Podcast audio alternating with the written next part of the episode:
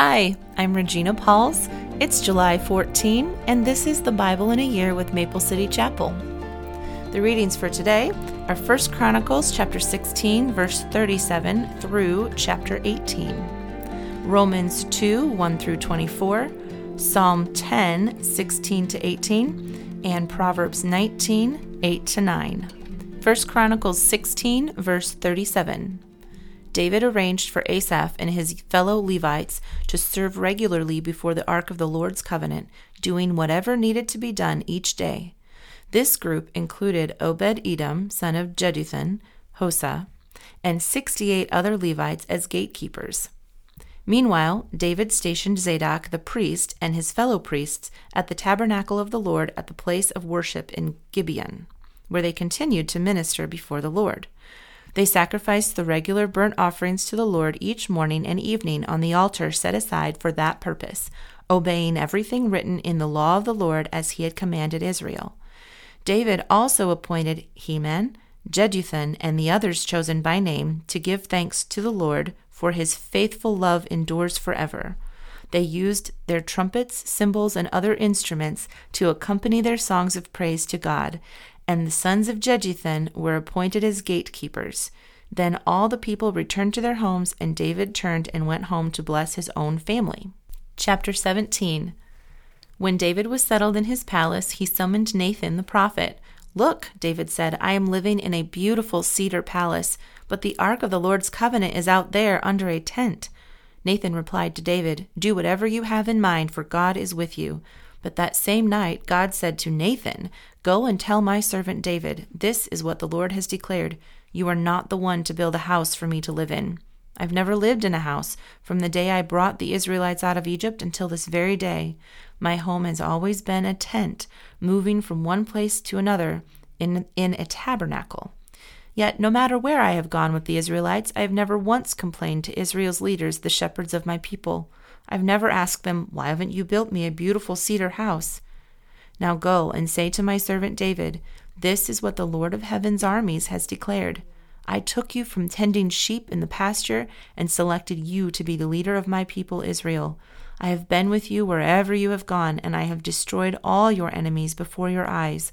Now I will make your name as famous as anyone who has ever lived on the earth, and I will provide a homeland for my people Israel, planting them in a secure place where they will never be disturbed. Evil nations won't oppress them as they have done in the past, starting from the time I appointed judges to rule my people Israel, and I will defeat your enemies.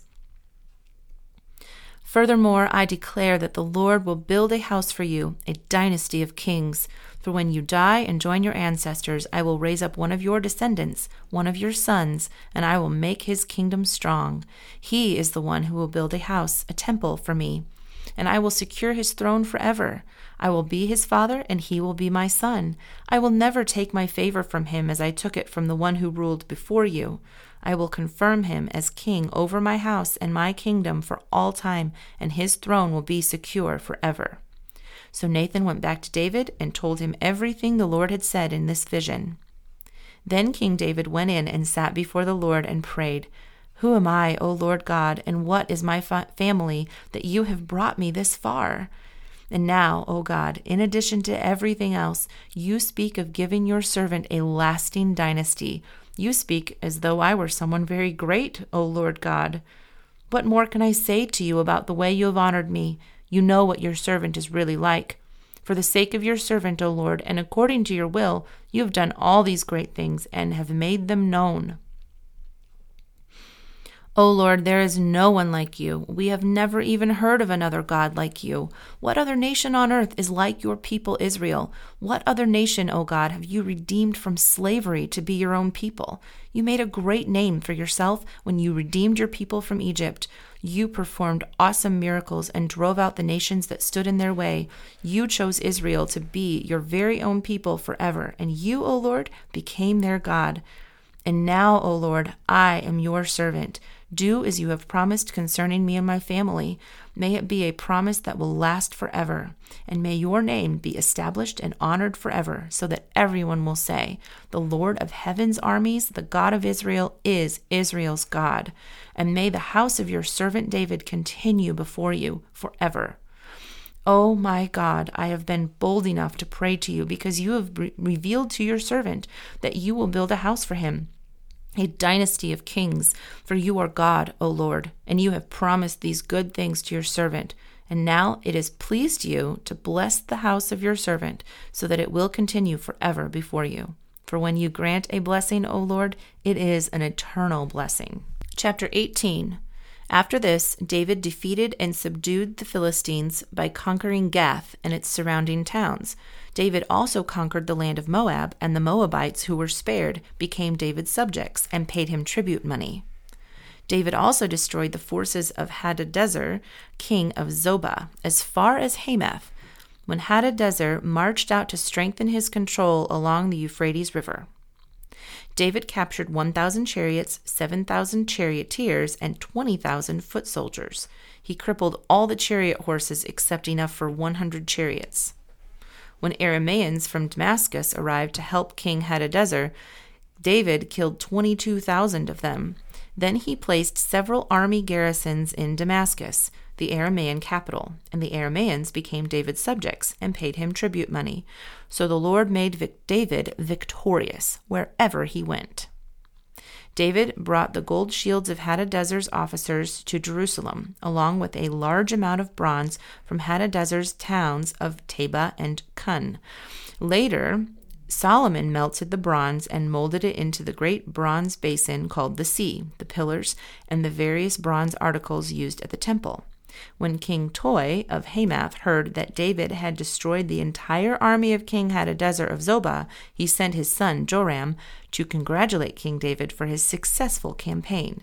Hadadezer and Toi had been enemies and were often at war. Joram presented David with many gifts of gold, silver, and bronze.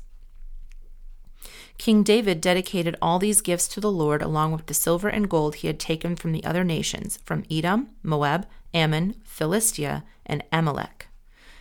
Abishai, son of Zeruiah, destroyed 18,000 Edomites in the Valley of Salt. He placed army garrisons in Edom, and all the Edomites became David's subjects. In fact, the Lord made David victorious wherever he went. So David reigned over all Israel and did what was just and right for all his people. Joab, son of Zeruiah, was commander of the army. Jehoshaphat, son of Ahilud, was the royal historian. Zadok, son of Ahitub, and uh, Ahimelech, son of Abiathar, were the priests. Seraiah was the court secretary. Benaiah, son of Jehoiada, was captain of the king's bodyguard, and David's sons served as the king's chief assistants. Romans 2 1 through 24. You may think you can condemn such people, but you are just as bad, and you have no excuse. When you say they are wicked and should be punished, you are condemning yourself, for you who judge others do these very same things.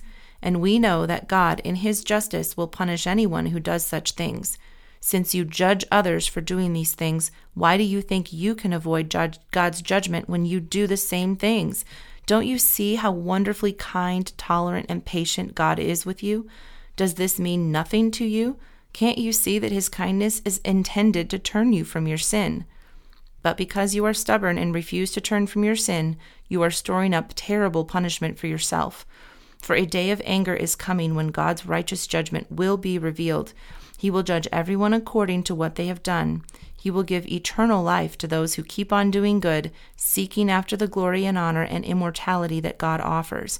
But he will pour out his anger and wrath on those who live for themselves, who refuse to obey the truth and instead live lives of wickedness.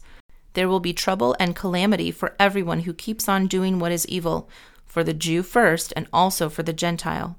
But there will be glory and honor and peace from God for all who do good, for the Jew first and also for the Gentile for God does not show favoritism. When the Gentiles sin, they will be destroyed, even though they never had God's written law. And the Jews, who do have God's law, will be judged by that law when they fail to obey it. For merely listening to the law doesn't make us right with God. It is obeying the law that makes us right in His sight. Even Gentiles who do not have God's written law show that they know His law when they instinctively obey it, even without having heard it. They demonstrate that God's law is written in their hearts, for their own conscience and thoughts either accuse them or tell them they are doing right. And this is the message I proclaim that the day is coming when God, through Christ Jesus, will judge everyone's secret life. You who call yourselves Jews are relying on God's law, and you boast about your special relationship with Him. You know what He wants. You know what is right because you have been taught His law.